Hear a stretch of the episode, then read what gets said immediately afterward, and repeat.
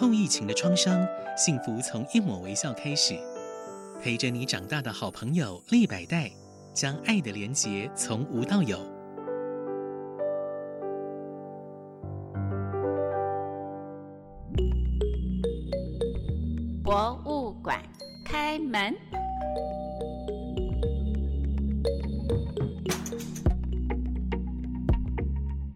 好好听 FM 的听众朋友们，大家好，我是陆仲燕李在这博物馆开门这一集，想跟大家介绍十七世纪法国现实主义画家柔士德拉祖和柔士德拉祖是来自法国东北方罗汉的画家，他的作品呢融合了北欧、意大利和法国文化的风格。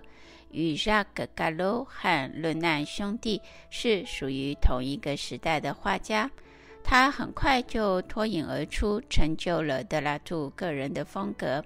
他是意大利巴洛克画派知名的画家卡拉瓦乔风格的崇拜者和继承者。卡拉瓦乔的生卒年是一五七一到一六一零。德拉杜的作品常有多个版本，然而传世的作品并不多，而且经常被模仿和抄袭。由于缺乏关于他的生活和工作的资料和文献，通常是很难确定是他的真品。我们现在来介绍德拉杜的成长背景：一五九三年三月十四日，他受洗；一六五二年一月三十日去世。他是在 Vic-sur-Seille 三世纪就存在的麦子主教区受洗，此区在一五五二年以来被法国国王占领。他的洗礼证书保存在 Vic-sur-Seille 博物馆。他的父亲是面包师傅 Jean de la Tour，母亲呢是 Sibila 母良也是出生于面包师傅的家庭。他在七个孩子中呢排行第二。我们现在来谈一谈最初的绘画生涯。早期的作品是受到嘎拉瓦乔的影响，也受到罗汉的画家 Jacques g a l l o 的影响。以夜间场景的明暗对比而闻名，他的技术比当时北欧前辈画家还要好。他从荷兰人的风俗画转移到宗教的主题。他与卡拉瓦乔的差别是在于宗教画没有表现戏剧性，也没有将人物纪念碑画，因此容易与风俗场景混淆。风俗画呢，是弗兰德和荷兰人喜欢的日常生活场景的主题。我们现在来谈一谈他是怎么样受到卡拉瓦乔的影响呢？一六一六年，借由荷兰 Utrecht Caravagese 画派，也就是荷兰黄金时代的大师 Gerrik van Honthus 和 Hendrik ter Burgen 的影响，而受到了卡拉瓦乔的画作影响。什么是 Utrecht Caravagese 画派呢？指的是一群荷兰画家，他们在17世纪的前十年前往意大利罗马深度学习，特别受到意大利巴洛克画派的卡拉瓦乔的影响。卡拉瓦乔在1593年到1610年间活跃于罗马、那不勒斯、马达和西西里亚。这个画派的画家返回荷兰之后呢，就在 u t r e c h 发展，因此呢，大家就把他们的画派称为 Utrecht Caravagisme。一六二零年到一六三零年左右，德拉杜和继续受意大利大师的启发，他曾经去过罗马，可是他没有像其他的艺术家在意大利进行长期的经典之旅。此外，罗汉公爵亨利二世于一六零八年到一六二四年成为了柔然的巴公爵。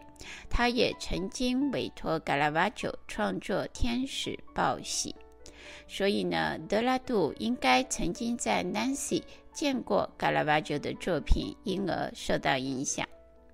早期在吕内维的创作是怎么样呢？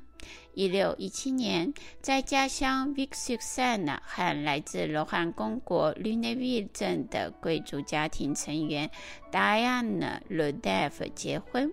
婚后呢，他们就定居在 Lunéville 这个小镇。他在罗汉公爵亨利二世统治的时候，开始辉煌的艺术创作生涯。一六一九年，他在建于十三世纪罗汉公爵们的绿内维城堡定居。一六二零年，他被视为该市的资产阶级，还获得了公爵的豁免书以及授予贵族成员的特许权。这个时期的作品，他开始增加了宗教、风俗、音乐家和乞丐的现实主义的主题。他除了接受公爵的委托，也接受吕内维的米尼姆教堂和查理四世的委托。谁是查理四世呢？生卒年一三一六到一三七八，他有许多的称谓，包括卢森堡王国的波西米亚国王。罗马人民的国王、意大利国王、神圣罗马皇帝查理四世、卢森堡伯爵。他统治的时期是中世纪捷克最强盛文明的黄金时代。因为他博学多闻，所以呢，他有一个称号是哲学家皇帝。德拉杜曾经是吕内维镇最富有的居民之一，他收到来自罗汉资产阶级和贵族的大量委托。可惜他并没有成为亨利二世公爵的官方画家，因为当时罗汉的风格主义后期的画家 Claude de Rouault 已经享有了这个头衔。德拉杜的画作大多比例适中，通常高一公尺。一六三三年起，罗汉繁荣安全。可是，在查理四世公爵的领导之下，之后陷入了三十年的战争。这个公国因而被法国占领。一六三五年，瑞典和克罗埃西亚军队破坏了这个地区。德拉杜居住的吕内维镇就在一六三八年被烧毁，因此他就被迫前往南西避难。三十年的战争是介于一六一八到一六四八，是由神圣罗马帝国的内战演变而成的一场大规模的欧洲战争。战争起因于波西米亚人反抗哈布斯堡家族的统治，最后以哈布斯堡家族战败，并签订了世界首个国际公约——西法里亚合约而告终。这场战争使得日耳曼邦国的人口损失了差不多有百分之四十，波西米亚更多达到了百分之六十五。德意志和各诸侯国的男性也有将近一半是阵亡的，差不多平民约有八百万人死亡。在同一个时候，相关的冲突包括法西战争，还有葡萄牙王政复辟战争等等。现在我们来谈一谈德拉杜在巴黎和生命的晚期。法国波旁王朝的国王路易十三，生卒年一六零一到一六四三，招募罗汉的艺术家到法国来创作。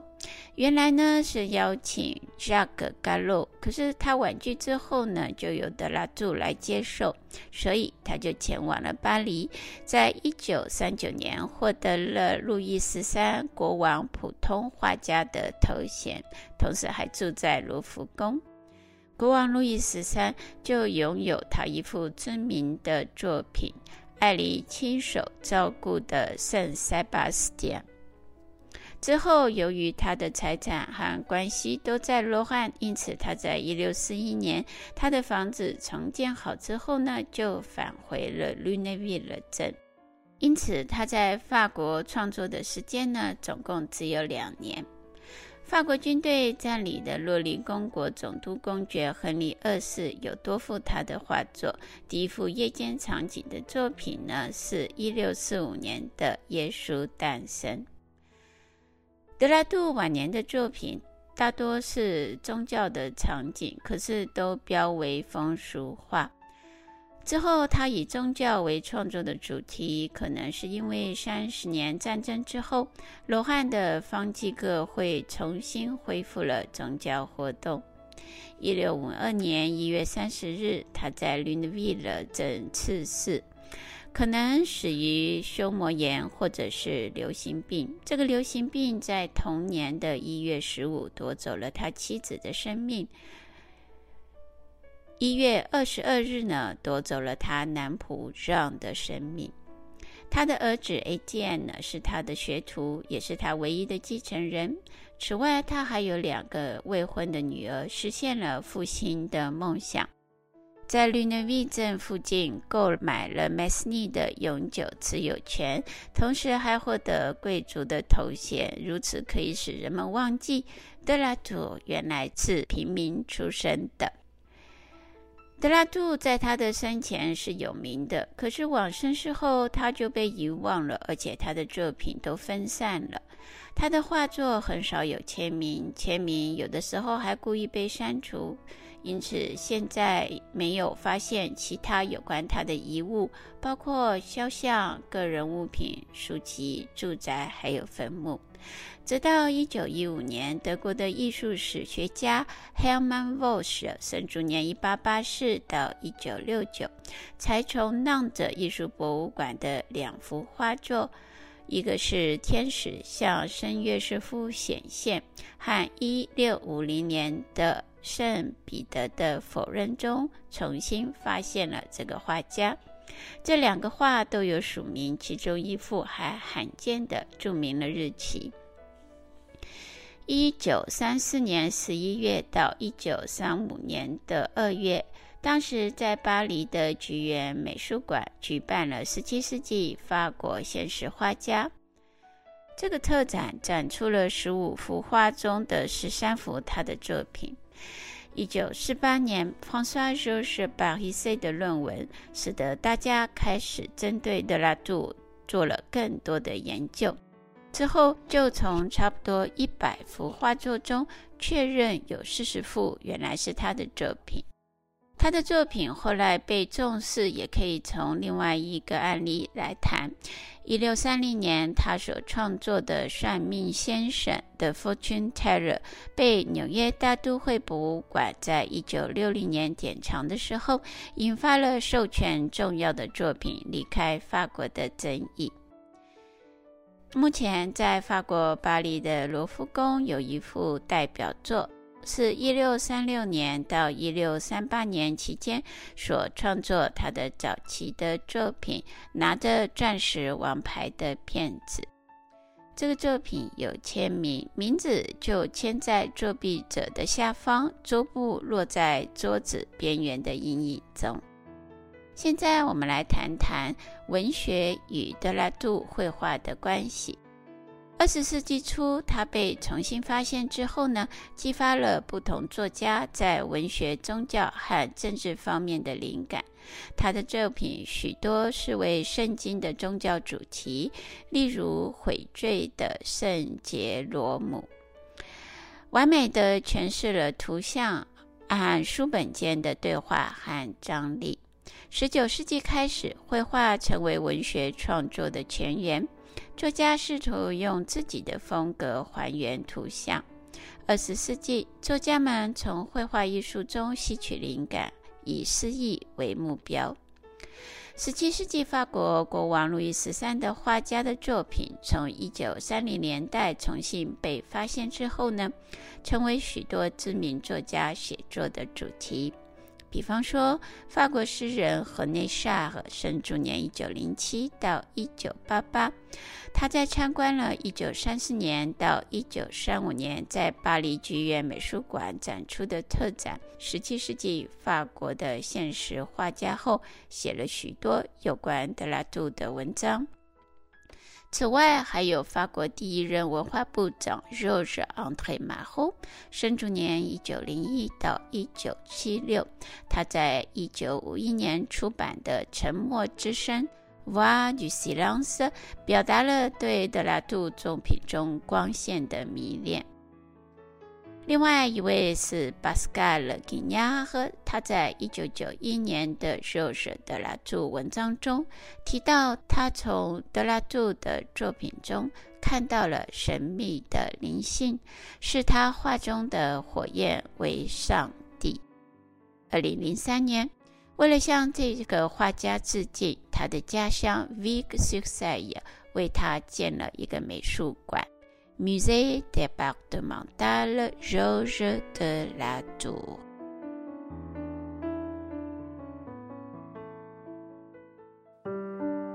后疫情的创伤，幸福从一抹微笑开始。